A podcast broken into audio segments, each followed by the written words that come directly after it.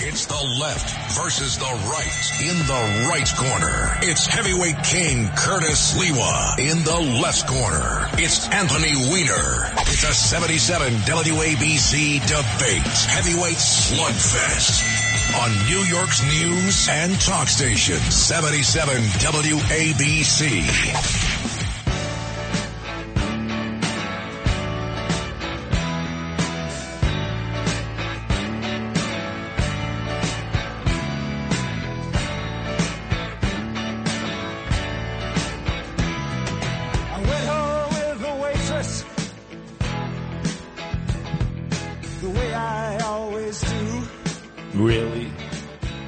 After uh, Noam Laden uh, introduced his 10 top disco picks and bombed yesterday on uh, Sid and Friends, who had his Disco Friday. And then to counteract all of that, he did two hours from 2 in the morning to 4. Callers were savaging Noam Laden, saying, What? The Rolling Stones, number five? Are you out of your mind? This is disco. And you come in with what? This was this was a test. This was a sociological experiment. We decided that since you always savage Christian's choices, that if I gave him some songs to play, once you found out they were my selections, you will say they're not so bad. No, not at all. I'll savage you too, like I savage No Lane. Can you imagine saying that out of the top ten disco songs of all time, even even Sid Rosenberg went absolutely out of his mind. Absolutely out of his mind. Rolling Stones, great band, great rock and roll band, but not disco. So I would have to agree, even though there were times that the Rolling Stones seemed to be trying to do a little bit of a disco-y vibe during that era. They all did. Remember when disco was so popular? Totally. But a lot of them recognized it was just not for them. I, I was actually auditioning for another show, a music show, a disco show tonight, an EDM show, electronic dance music. Me, I just want to snore up every every ounce of talk time imaginable here at WABC, where it's always broadcasting. Curtis, since so many hours have been taken from me already. All Saturday, You're a victim. Sunday afternoon. You're a victim. But I've been given the notice by our uh, uh, owner and operator, John Catsimatidis, special show this Monday. I know you're going to want to listen to this. Greg Kelly is away, so it'll be me and Roger Stone. Oh my God. As you know, he is the hardcore Trumper. I'm the never Trumper. I'm leaning towards DeSantis. He was the first one who ever encouraged Trump to run for the presidency. In fact, there was a meeting up in Trump Tower. It was Frank Morano. It was a number of the Staten Island Republicans trying to urge Trump at that time to run against Cuomo for governor. And Stone was the only one there who said, Donald, why do you want to run for governor against Cuomo? That's like, you know, that's like the junior leagues. And plus, you might lose against Cuomo. He was very popular at that time. You got to run for president. And that's when Trump turned to everybody and goes, I'm listening to Roger Stone. And then he began his campaign 2016 to run for the presidency. So this will be good because Roger Stone loves Trump. And you know me, I'm a never Trumper. Uh, I'm leaning towards DeSantis, so this this will be good because these I think, the I two think, guys. it, I think. Look, you're, you're, he's an interesting guy. Obviously, you're very good at radio. The problem is, it's such. The issue is a little bit. You're either with this Trump thing and you can't be moved, or you're a rational human being and you're like, looking for other options. But I don't think anyone gets persuaded on one side or the other. Do you? Well, I think so because uh, we've talked briefly about DeSantis here. You know, we've been overwhelmed with Trump because of the news cycle. Obviously, the indictment, Right. uh, the raid at Mar-a-Lago, things we didn't anticipate that have shifted all the attention to Trump, who's loving every second of it. Let's face it. That's probably right. Anthony, he's like you. He's like me. He's like Len Slice. Any attention that he can get, more, more, more. Whether it's bad, it's good, more, more, more. And I got to tell you, I think this will be good because I think most of our listeners they're leaning in the direction of the Republican candidate now that uh, Biden has given every signal that come Tuesday he's going to announce he's running for reelection. And so far, the people stepping up, you know, the new age of Williamson, RFK Jr. Doesn't look like anybody else is No, really but I guess. But up. the thing is, if you take the universe of people who are trying to decide who to support for the Republican nomination, I have yet to see, and the polls bear this out because the gra- the gravitational force has returned after a lot of insiders have been talking about DeSantis and people like you and me. It says, "Oh, he's an interesting guy," and I devoted a lot of time to him, to him and his record, the things he say. The base of the Republican Party is inextricably stuck with Trump, and I don't think it's a rash. I don't think it's a rational thing. I don't think they're like, well, you know, here's a position they're better on, or he's going to lose. Look, the biggest argument of all is Trump is going to lose if they do a replay. I mean, Oh, I believe right. And so Stone, once you get to that point, Stone can say, "Oh no, I don't think. I think it's different." Like I'd be Well, dying. I'd be dying to hear who Stone thinks Trump grew with. They're last four years. hoping for the implosion by Biden of the economy uh, on the geopolitical front, because then people might start to say, "Hey, you know, I, I would never vote for Trump. I voted for him in 2016, didn't vote for him in 2020, but might do it this time." I really think. Uh, it's best for our country if we have new faces on both sides. Out with the old, in with the new. I don't want to replay a 2020. I tell you, I, I read an interesting uh, uh, a fact or a stat um, on my show. They asked people who say in polls they think that Donald Trump was a bad president and who think Joe Biden was a bad president, which is a lot of Americans who think that both things are true. They asked those people, if those are your choices, who do you prefer? Biden comes on top 54 to 15, not even close. Absolutely. Because the independents have kind of already made the decision. I got two crummy presidents, at least one who's not got the whatever, whatever Michigas. out of those independents, the women are breaking Correct. for Biden. Now, in 2016, your candidate Hillary was shocked because in the last few days, women broke for Donald Trump, which shocked him, which made him president of the United States. Uh, in 2020, they broke for Biden. And I'm telling you, when I heard him, and he continues to do this, call Stormy Daniels horse face, you may call her a prostitute. You may call her a stripper. You may call her every everywhere. But women are watching that and they're thinking of their exes, whether they were boyfriends, whether they were broken relationships, you know, they were engaged or whether it was divorce. And they're saying, that's what my husband, that's Yeah. what my boyfriend called me. Yeah, yeah. They don't like that. And also, they don't, you know, people forget that after Trump, the combination of COVID, which obviously was very bad for him because it took the economy offline and it took maybe one of his best arguments for getting a second term, took it off the board. The other thing was this general, if we forget, because it's been a while, the Trump fatigue that had kind of set in. You ask a lot of independent voters, they'll say, I think Donald, I think Joe Biden is doing a crummy job. I think they can barely get a sentence out. But they don't want to go back No. to that kind of thing. And so that's why I think, well, I think you and, and Stone are, are, are fascinating listen, because I think you're both interesting. You're very colorful people. I don't think you're going to move a single human being from, from Trump to DeSantis. But we'll also go back and dig up all the bones uh, and who buried him. He knows that. I know that. Right. I'm going to say, hey, Roger Stone, how do you go from being the campaign manager for Al Slim Shady Sharpton for president, the campaign manager, which was done completely to destroy the Democrats? And Sharpton participated in that when he was running in the primaries.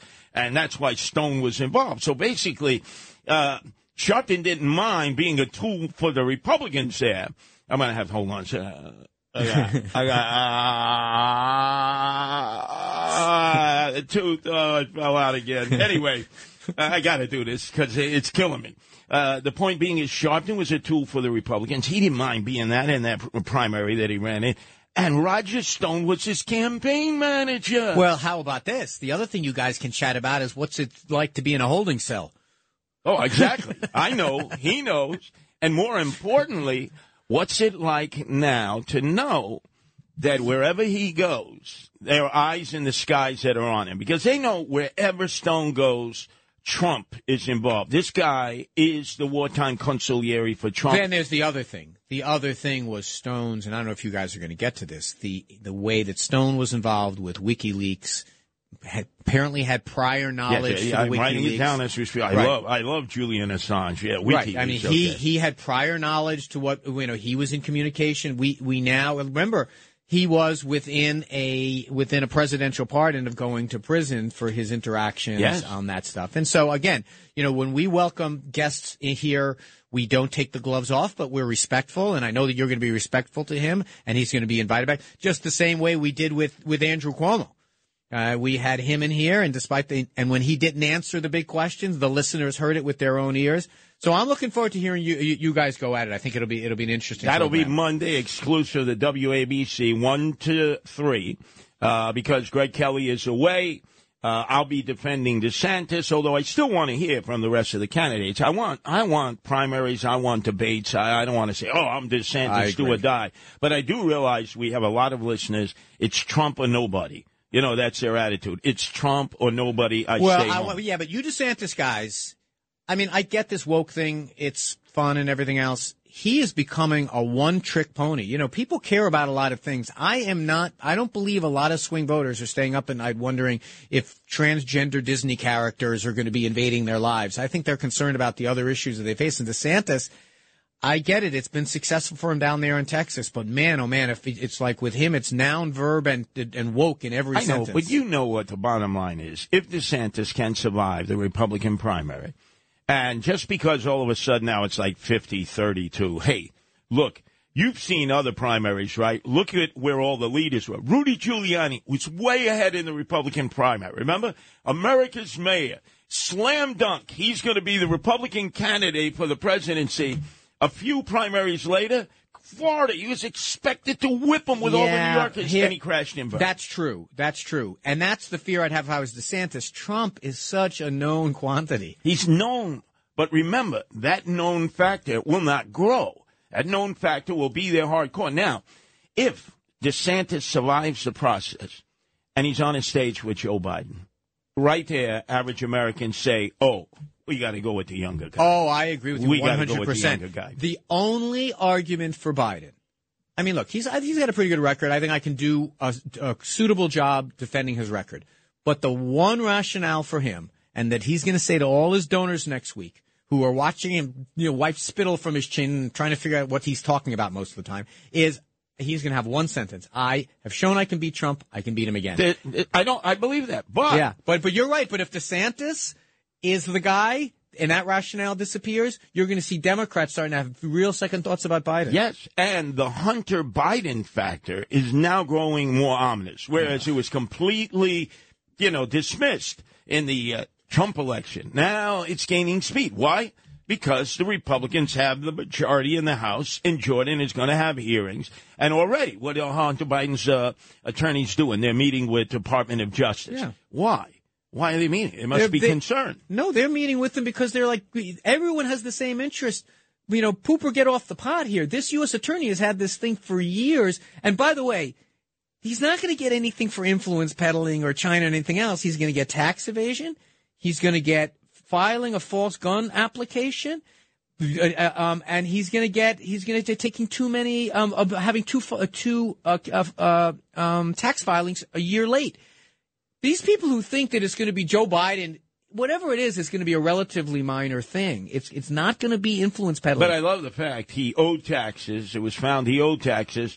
A Biden donor moved in, paid the taxes. This reminds me of the time that Al Alsam Shady Sharpton was sued for defamation and libel by Steven Pagones up in Poughkeepsie. Because let's face it, the whole Tawana Brawley thing was a, a fraud. Right. And he won. Steven Pagones won. And Sharpton goes, I'm not paying anything. And then Johnnie Cochran, who was still alive, came in and said, okay, uh, how much? I'll pay it all. And nobody cares as long as the money's paid. Right, but here's what's going to happen: is this Biden, the Hunter Biden thing, is going to end with a whimper, not a bang. I mean, you know, people are talking about they're in a prostitution ring, 52 members of the family, and all this other kind of stuff. This U.S. attorney, a Trump appointee that Joe Biden left in to investigate his son, is going to come out, even if it's the worst possible case. It's one felony of of of of, of, But you of see, tax evasion. if Trump survives the Republican process, if no other Democrat rises to challenge Biden, then it's a replay of 2020 all over again. Yes. And we're not going anywhere with a replay of is- 2020. That is the argument when you debate Roger Stone and when I have conversations with Trump supporters. I'm like, listen, I get it. If you just want to rally, and, and you're right, when you said at the beginning that Trump loves this, his polls have gone steadily upwards, his donations have gone steadily upwards. Every fight he has with Joe Bragg, uh, with Bragg is a good day for him. Yes, but if you are a Republican that cares about being four more years without the executive branch, this guy lost by nine million votes last time. He's not going to win by he's not going to win by three million the next time. Well, the other question I have to ask Roger Stone is uh, he was in Memphis and he wasn't there to celebrate Elvis's birthday. He was doing a broadcast, an interview with the Pillow Guy, who has oh, studios down there. And on his way to the studio, he had two security guys himself in an SUV. He was T-boned I mean, T-boned out of nowhere. And this is after they started the negative campaign against DeSantis. And I said to Stone at the time, I said, you realize this guy comes, his family comes from the same hometown as Rudy Giuliani's family because DeSantis is Italian. I said, man, how do you know Stone? And Stone was like, no, no, no, it wouldn't be that. I said, let me tell Hold you Hold on, you you got to start the story again. So it's literal T-boning, like he was hit. T-boned. Survived no it. kidding. Survived it. Uh-huh. Uh, then I said to him, hey, you know, how do you know this wasn't DeSantis? Right, I see. Because he comes from the uh, world of Rudy Giuliani and all Italians who believe in a blood feud, a vendetta. And he goes, no, no, no. I say, look, Roger Stone, you're in for a battle here. This guy is not Jeb Bush. We're not talking Jeb Bush. here. Well, you I don't know. I, I wouldn't be so sure. We don't know. I mean, the guy where he wears his high heels and he's he's he's he's wilting under these ads. You know, the thing with DeSantis is you got to get in the ring here. I know you're trying to be clever and cute by running without really running. Look at how Trump is hammering him with all these ads, and that's another thing you should keep keep an eye on. Is to one degree, it's one hand clapping right now. Trump's people are crushing. If you watch cable TV for ten minutes, you see an ad of Trump attacking Too DeSantis. early. Maybe, Too early. but it's having an effect on DeSantis. No, no, I understand, but still too early. He's going on a worldwide trip now well, if I establish his bona fide right uh, as an international leader. So after he screwed up the Ukraine thing. Yeah, but they're not slowing down. I got, I got. He, they think they got Jeb Bush here. You know, one of the Bushes. No, no, no, no. DeSantis came up the hard way. This guy knows eh, how how trench warfare is, and there's no reason for him what, to have what do you mean he came up. up the hard way? He served one term in two terms in Congress. He he he won by the skin of his teeth against the guy who was who is who was basically arrested a week later against Gillum. What? Tell me what? what now he had an amazing win this time. Nineteen points is an amazing win in, in Florida. Tell me what kind of trench warfare does he, he know? didn't come from the Bush clan where you birthed into this. He didn't come from the Kennedy he went clan. to Harvard and Yale. Let's not make this guy out to Excuse be. me, where do all your Supreme Court justices come from I'm now? not saying that's wrong. I'm just saying that this guy didn't, didn't come out of uh, had a Bensonhurst. By the way, great baseball player. He was in the Little League World Series. Yes. Can't take that from He him. was an excellent That was every one of our dreams He- to make it to the Little League, actually- Little League World he- Series in Williamsport. he's only grown two inches since then. I I'm telling you, I'm telling you, this is not Jeb Bush. This is not Jeb Bush. But anyway, up next, I, you got to tell me what that was in Washington D.C. yesterday at the African American uh, Mayors Conference. Do we have any sound on that? Let Yes. me listen to it when we get back. Yes, but the swagger man decided he was going to do a Saturday Night Night Live routine on the stage and actually talk about, yeah, I am the swagger man. And I'm like, man, that ain't helping you. That ain't helping you. If things were going well, nobody would care. But Anthony, things are not going well in the city. And you would think, knock it off, knock the shtick off because it isn't resonating with average, everyday working people and people who are deciding once again, do I stay or do I go? Exclusive to uh, Anthony Weiner on the left, yours truly, Curtis Sliwa on the right. Oh, a lot of other stuff coming up, but you're going to hear Mayor Eric Adams last night on the stage, and you're going to say, was this Saturday Night Live or was this Eric Adams? Which one is he? Because he's an enigma. It's the left versus the right in the right corner. It's heavyweight king Curtis Sliwa in the left corner. It's Anthony Weiner. It's a 77 WABC debate. Heavyweight slugfest.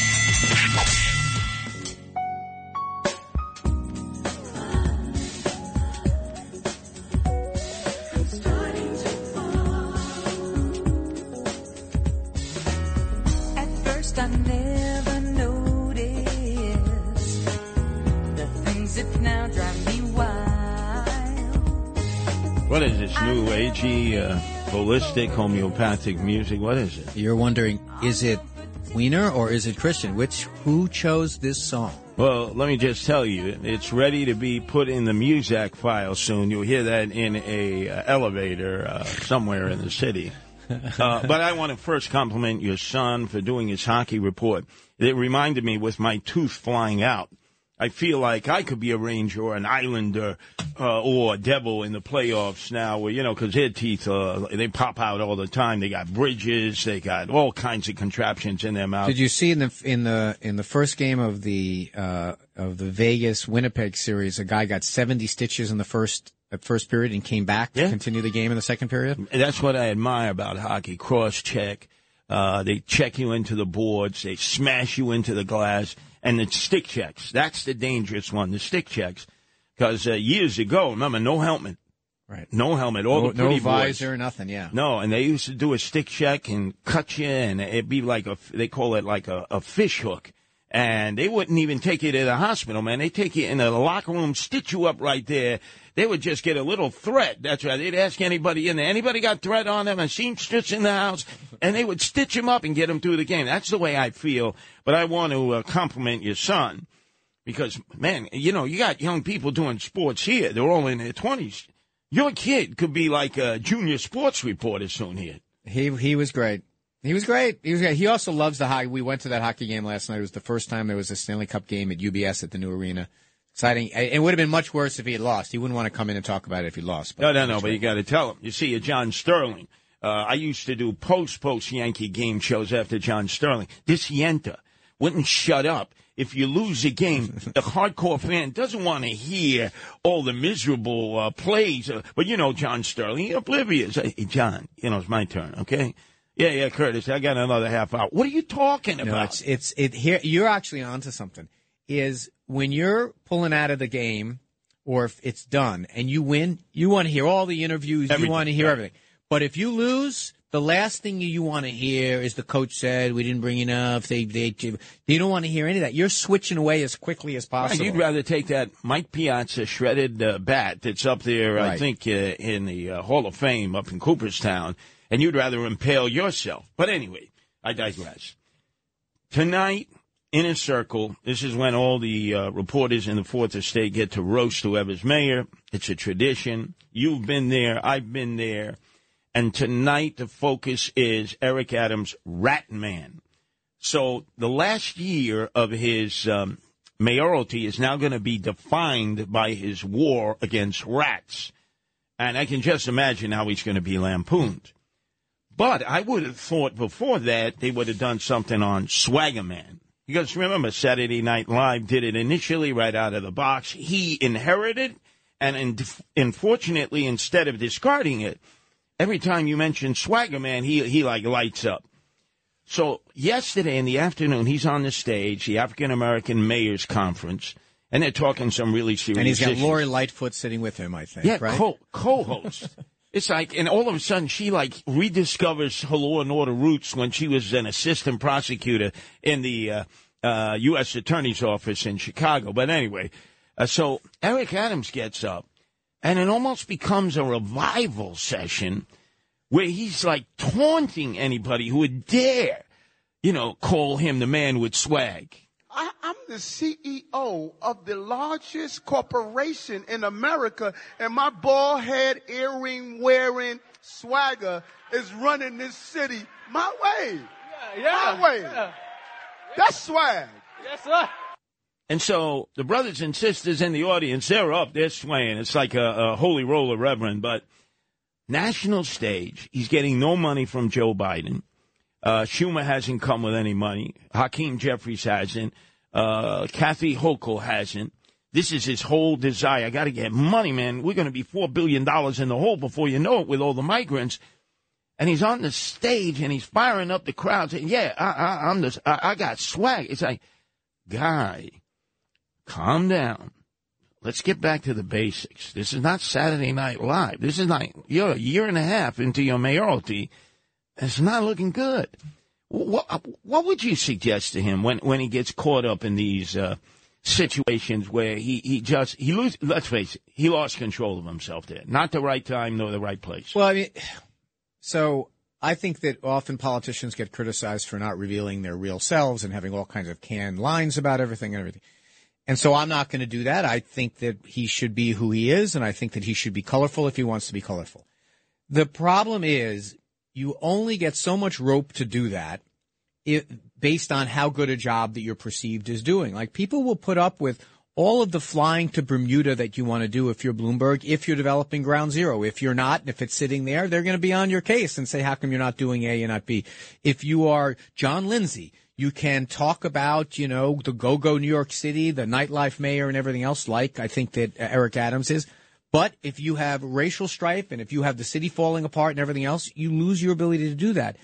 And Eric Adams is at, a, an inflection point now. He's not new at this job anymore. You've got crime that is showing some signs of getting a little better, but I don't think most New Yorkers would say, okay, that problem's solved. My biggest problem with Eric Adams right now is it's hard to figure out how he wants us to perceive him because sometimes he does stuff like this, and I'm like, is that really what you want to be?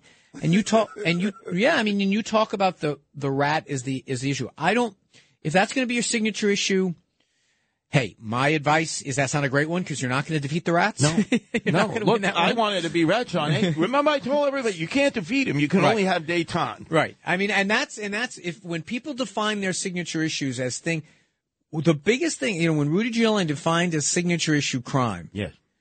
We all said that's a risk, pal, because cri- it's a big risk. But if you do it, you get rewarded for it. And so I don't mind him going to different audiences and having a different and putting on a little bit of a show and being colorful. I don't have a problem with that. But you know, I had a conversation with Huma just the other day where it's like, what do you think he wants as his bumper sticker to be known for by New Yorkers? And I don't really have my arms around it here, and we're two plus years in. Get stuff gun, done, guy? Okay, well, nicely, give me the five or six stuff things that we should think about. So this type of thing is a little bit off message. And one other thing, being on stage with Lori Lightfoot is not a good look because she's someone who literally lost her job a couple of weeks ago because of her inability to solve crime. And then you have our mayor on the same stage with her. If I were he, I would have not done shtick. I would have done, listen, I love you, Lori. You're a friend. Here's what I'm doing that's different than you did in Chicago, and this is why I'm That would have made sense. That would have made more sense. Or invite uh, African American mayor who did a very good job in the eight years he was in Philadelphia, Michael Nutter, uh, who is a moderate Democrat, and say, you know, this is the direction we have to go. You know, you want to say brothers and sisters. Look, look at the great job Michael Nutter did. Now, without saying it, you have a white mayor, you have a white prosecutor, you have an African American uh, police commissioner, but the fact is, Michael Nutter had Philadelphia in check, and he still adhered to Democratic principles. Yeah, I but I, I think that the, the the larger problem that I think Eric Adams has sometimes is he doesn't realize that every time you are appearing someplace, it's a chance to reinforce your message. Yes. What your value is, what your message is. And in this case, his value is kind of is goofy. It's like it's about me, it's about what I'm wearing, it's about how I'm acting and everything else. I think you should always look for chances. You should always kind of have in your mind, and you did this during the mayor's campaign, have in your mind, what are your three bumper sticker things you want everyone to think of when they see just me? three. And I don't think he had a chance to do. it. And the other thing, and this is a little bit difficult for a white person to say, so don't, hope our listeners don't take it the wrong I'll way. say it. This was a chance to do a little bit, not, I mean, Sister Souljah moment is a little bit overused, but to say to his community of African American leaders, look, we have a real challenge here. We've been given a responsibility. We are judged by a different standard. Right or wrong, we're judged by a different standard. Lori Lightfoot showed that we were judged pretty harshly. And I want to be judged. I want to, I want to, I want to show how, you know, this is a, competence matters here. And here's what I'm doing to show competence. I think that would have been the kind of message to bring it to any audience, but particularly to an African American audience of other leaders to say, listen, we're here to be taken seriously, and here's what we tend to do about I, it. I have vertigo when I listen to Eric Adams. One minute he's the holy roller. Prayer in school will resolve the issue of guns in school. Okay, you want to believe that? Then the next thing about the weed shops, we gotta you know close these illegal weed shops, which are a plague in your neighborhood, Anthony, my neighborhood, all neighborhoods. And then he'll start making jokes about weed, and I mean on a national stage. It's sort of like, guy, if you're going to be serious, be serious. Right. No, Don't I, I, I think that that's the other thing. And, you know, I used, I remember early on in my campaign for mayor in 2005 when I was unprepared for citywide, a citywide audience. I, they did a profile of me in the New York Post. You know, Post likes to build you up and then tear you down. Oh. And so I was getting, I was my built up phase. And they did this thing about how every reporter in town likes to just sit down and shoot the poop with Anthony Weiner because he's funny and he makes jokes and cracks everything. And that story came out. I'm like, hey, this is great. It makes me look very human. Or it is. And my people and the people who were giving me advice says, no, your problem is that you need credibility as someone people can visualize running the city. You don't want to be the guy they want to have a beer with. You want to be the guy that they can visualize turning over the keys that Mike Bloomberg is out of touch. You're the outer borough guy. You're someone who really understands Exactly. things. And I don't think that Eric Adams, because of his path to the success, I think he thinks that that what he did on stage the other day is important and integral to his success. I think though he does it on the spur of the moment because I don't think he planned to do that. I think he gets swept up by the crowd. And you know the most dangerous thing for anybody running for office is to be swayed by a crowd and offer your message. And then all of a sudden, because you want to make the crowd happy, you say things that just reinforce the negative stereotypes that exist. There- yeah. There are people saying, wait a second, you wear uh, fancy suits, okay? You love nightlife. You talk, call yourself the swagger man. But I don't see things getting better in New York City. And yeah, yeah, I mean, look, but let's let's just be be you know half of left versus right is Curtis Sliwa, who ran against him. You never liked him. You think you would have been a better mayor, etc. You you come in with a certain bias against him. I am predisposed to really like him and support him, and I have been put in that position for the last year or so. We've done this show that I think he deserves our support. I think he's done a by and large an okay job, but I am always on the lookout for signs that he understands that he's got a problem. He's underwater in the polls. That he gets it and is changing and calibrating and learning as he goes. Moments like this shows me he's not really getting it. He's 37% approval rating. That's Biden country.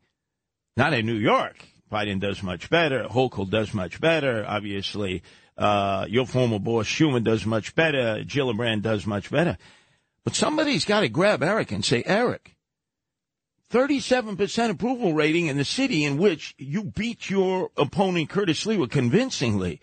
That's not a good number. So here's the thing. So I'm not an insider anymore. I, I'm here yakking about stuff. I probably learn more about what's going on inside City Hall from people like you than anyone. But Tonight we have this inner circle dinner thing where all they get together. It's my one thing where I go and get to see. You talk to these reporter types, and they say there's no one who's doing lapel grabbing with Eric Adams. He's not someone like I used to have this core of people around me who would spank me when I, you know, give Yeah, me advice and tell me that. and tell me. And I don't know who that is. Was it Frank Carone back in the day? Maybe. Or it's this group of women deputy mayors who seem competent, but are they telling him don't do A versus B?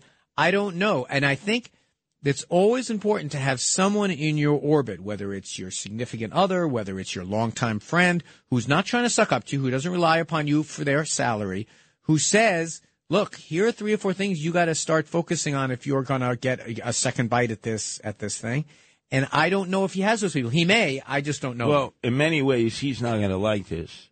But he is the Democratic black version of Donald Trump, except he's running a city.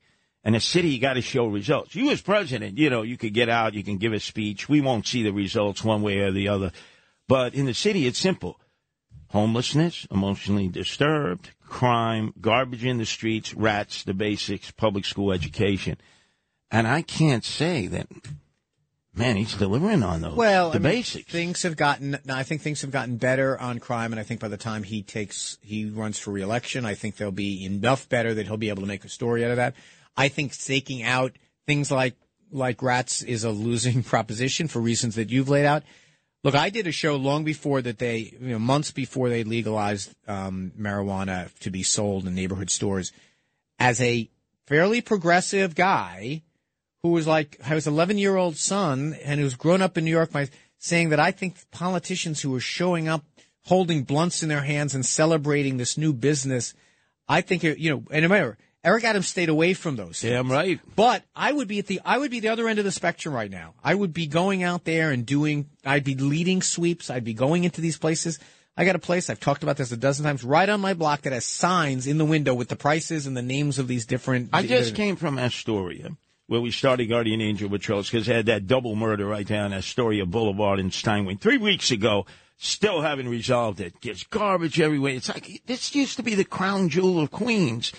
And the most interesting thing in just walking and talking about all this mixture of people is, is that they really, no matter what their political ideology, they just want the basics done. Crime will scare you out of a neighborhood, will make you leave. And as we see, the exodus continues. Yeah. So But- do one thing well. Yeah, I think that's right. And getting back to this appearance that he did in Washington, I think for the most part, people will like go ahead, do do whatever you want. And if you want to go out to a night to a nightclub till two o'clock in the morning, you get all kinds of rope to be able to do that if people generally believe. And frankly, it's an asset. People makes you more human.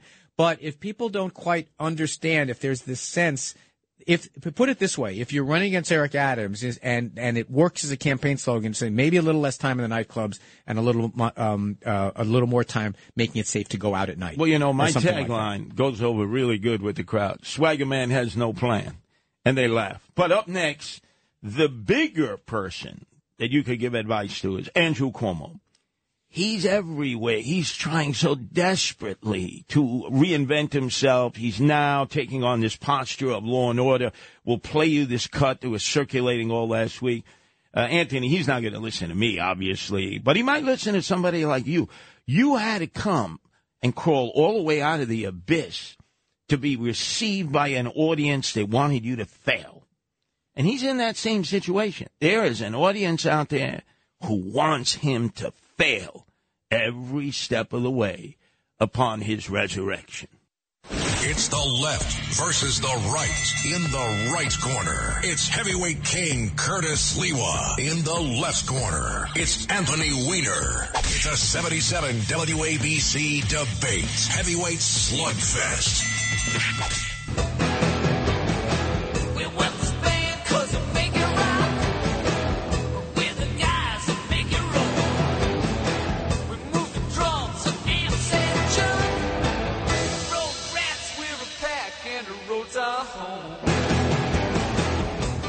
Passable.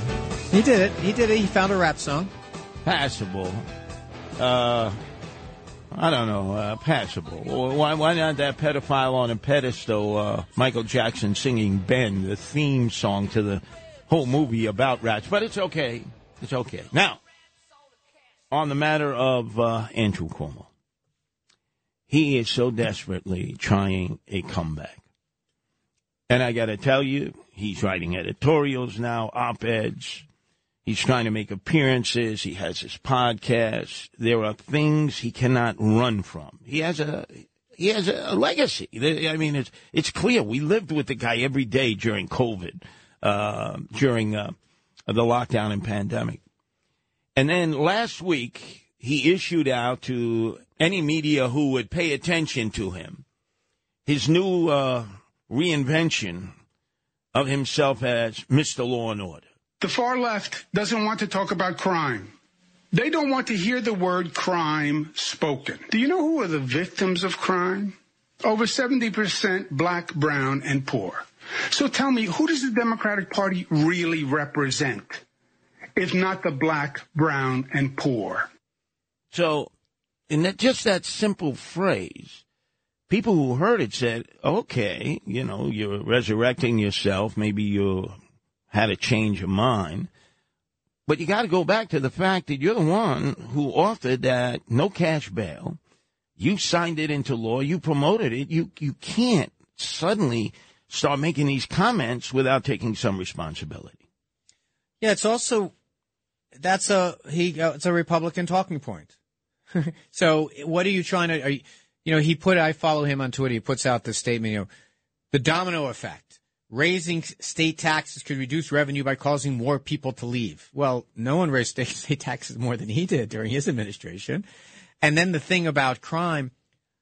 So here's the thing. Now, I, I I'm of two minds of this because I would not be sitting here if not for the concept of giving people second and third chances. Sure.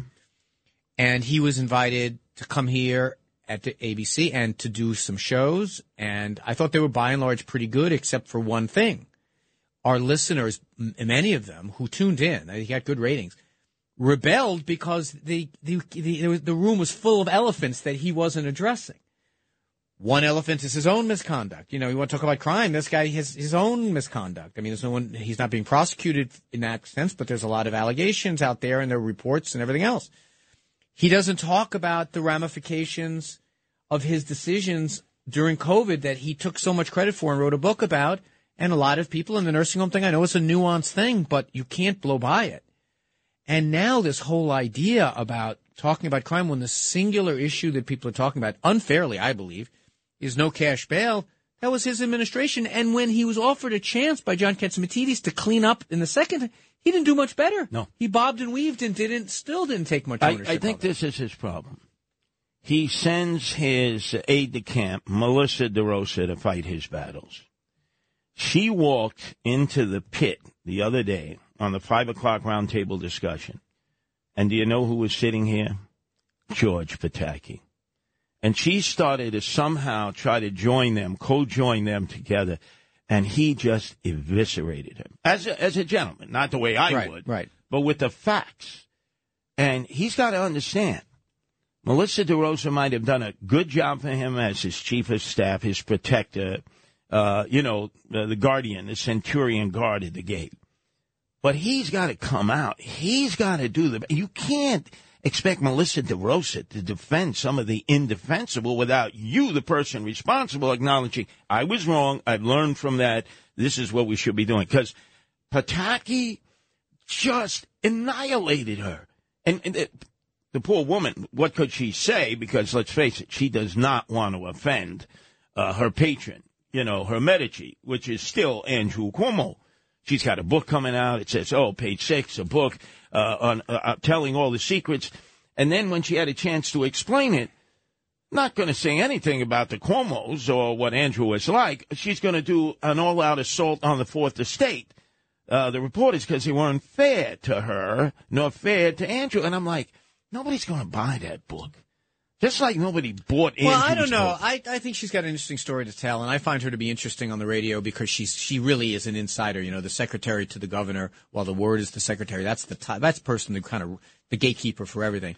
But here's the fundamental problem: if that you if if you had to describe Andrew Cuomo in a few words in the minds of voters, it's this basic problem of lacking any sense of humility and kind of like, okay, I'm taking accountability. I'm in a business about accountability, which is politics, and I'm here to take some. I'm going to take an inventory here. You know, I'm going to try to.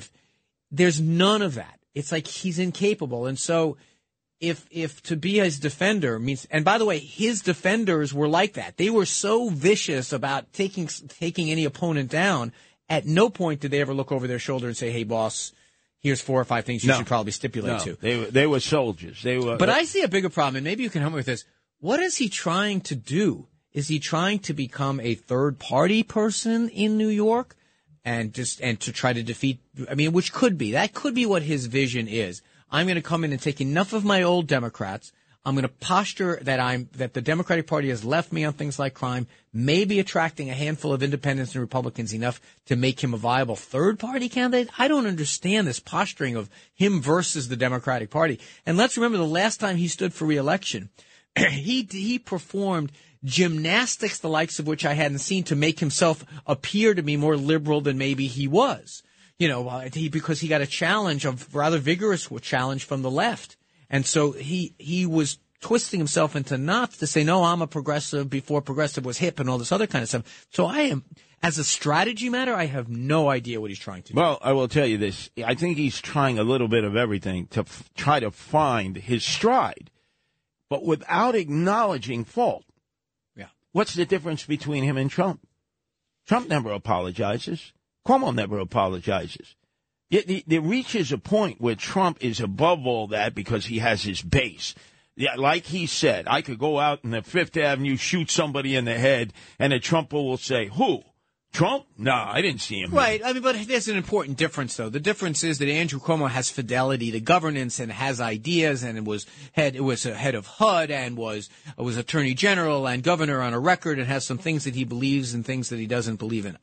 I, I don't think the problem with Trump is Trump is a whole bunch of impulses, not really held together by any governing philosophy. I think Cuomo is a is a is a heavyweight governor and a heavyweight political figure. Where he is right now in this kind of purgatory that he's in is, you know, what happens in purgatory, as it's been explained to me my by my Christian friends, is the purgatory it takes a little while to sort out where you belong, and you can stay in purgatory a very long time if you're, you know, if if you don't seem to acknowledge that you've got some things that that perhaps you got to come if clean he's about. not ready, as you say, to come clean, just stay in your hovel out there in the Hamptons. Don't give interviews. Stay quiet. Maybe the political uh, times will change and people will look fondly upon you again, at least in some aspects. But just to, uh, sporadically at times surface and not address the key issues of your own legacy. It, it falls on deaf ears. I And think- when the hell has the Daily News and the New York Post editorially ever agreed on anything other than enough Cuomo? That's exactly right. That is the problem, I think, politically where Cuomo sits now. Is he is trying to position himself as some kind of a of a, an elder statesman type that makes pronouncements, goes on the radio, doesn't really say all that much except maybe he's right. Maybe there are enough Cuomo acolytes out there that he will get him somewhere, but it, it doesn't seem to be working right now. To be continued, but more relevance, though, is your cheater. Um, this rosin sweat thing that has led to 10 uh, days suspended from Major League Baseball. I mean, I've seen a lot of theatrics on the mound, but your guy, what was his name? Scherzer, Scherzer, whatever. Max Scherzer. Makes like, what, $90 million? I mean, he got caught. And again, instead of just acknowledging, okay, got me, guys. You got me, umpire. No, no, no. He had to put on a performance there for kids, dropping F bombs like there was no tomorrow. Shonda, shame on you. We'll get into that on Left versus Right. Anthony Weiner versus Curtis Sliwa. It's the left versus the right in the right corner. It's heavyweight king Curtis Sliwa in the left corner. It's Anthony Weiner. It's a 77 WABC debate. Heavyweight slugfest. In the two of us need look no more. A whole movie about rats. Maybe that should be the theme song tonight at the Inner Circle gathering, since all the reporters have themed this out to be Eric Adams' uh, response to being called Ratman. But let's go to the mound. I haven't seen anything like this since the days of Gaylord Perry hiding the KY jelly on different parts of his body, in his glove, on his uniform, and umpires would search him for belly button lint. Your guy, your ace that Steve Cohen for the Mets spent gazillions of dollars for, who, when he's on his game, is an excellent pitcher. Excellent. But, man, they found him with uh, some kind of a substance in his glove. He claims it was rosin and sweat, but uh, as the umpire said, when we put our finger to it, we couldn't extract our finger from the substance. It was like stickum, like uh, Biletnikoff, who used to be a receiver for the I remember. Oakland Raiders, would put that stickum all over his arms, and it, the ball would stick on him. What was that? I don't know. I find his explanation pretty convincing. That why would I get called out? Now this happened twice. He got called out for it. I think in the third inning they said we're going to check you again, and he said I did the. I I didn't. Why would I go out there with this up? Here's what I don't understand. Two elements of this I don't understand. One is the standard really if an umpire finds something sticky in your hand, like is is it so vague in the rules that there's no way to check? There's no I don't know what they can do, some kind of a a chemical strip to see if there's presence of something. But whenever I see them do the rosin bag, it makes a dust. It's it's it's dry. You're telling me that the chemistry of this thing is when you add sweat to it, it becomes like a gooey glue. Seems a little weird if that's the explanation. But I will. But let me just say this: his spin rate doesn't seem to be affected. It's not that different than it's than it's been. It does seem pretty bizarre that he would try to do the same thing twice. And I didn't, you know, if he's allowed to take the sweat from his hair, which he admits to doing, and putting it on this rosin bag, I think you've got a problem. Ten games is a pretty steep penalty. Well, look, he's getting older. And when pitchers get older, there's all kind of tricks. Whitey Ford for the Yankees used every trick in the book because they want the ball to drop. That's really to put a substance on the ball. They want the ball like it's coming straight to the home plate and then just drops at the last second. Right, because they want resistance on one side of the ball where the where the sticky stuff is to make the the, the ball act Now, in, a, in you do way. need rosin because these guys are throwing 95 miles an hour. We saw that major league ball player who got hit and it like fractured his whole face. It's scary when you got somebody who can throw 95, 99, 100 miles an hour and they lose a little control of it and it's coming at your head or your other body part and they break, they fracture. So I know the need for the rosin so you get a better And grip plus- on the ball. And plus, game balls are all put through a regimen of dirt and everything else. They're supposed to be scuffed up a little bit.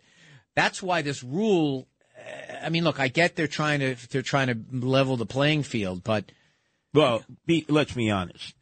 People pay incredible amounts of money to go watch Major League Baseball games. They got to take a reverse mortgage or payday loan because they want to see home runs.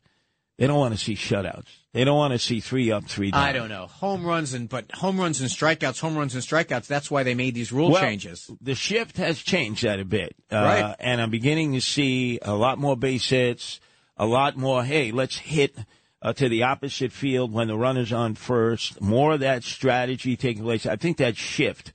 Uh, where guys would get up and they didn't care if there were five people over between first base and second base. I'm still going to knock it through there. Yeah. Which is the worst thing that could happen for Major League Baseball. I, I guess I happen to like the rule changes, and I think the improvements they've made to the game. But you talk about what people pay for it. Do they really pay for an ump to be standing on the mound for 15 minutes arguing with a pitcher? Anyway, you're out. Let's call Rob Astorino in from the bullpen. We're out of here. We're out of here. It's the left versus the right in the right corner. It's heavyweight king Curtis Sliwa in the left corner. It's Anthony Weiner. It's a 77 WABC debate. Heavyweight slugfest.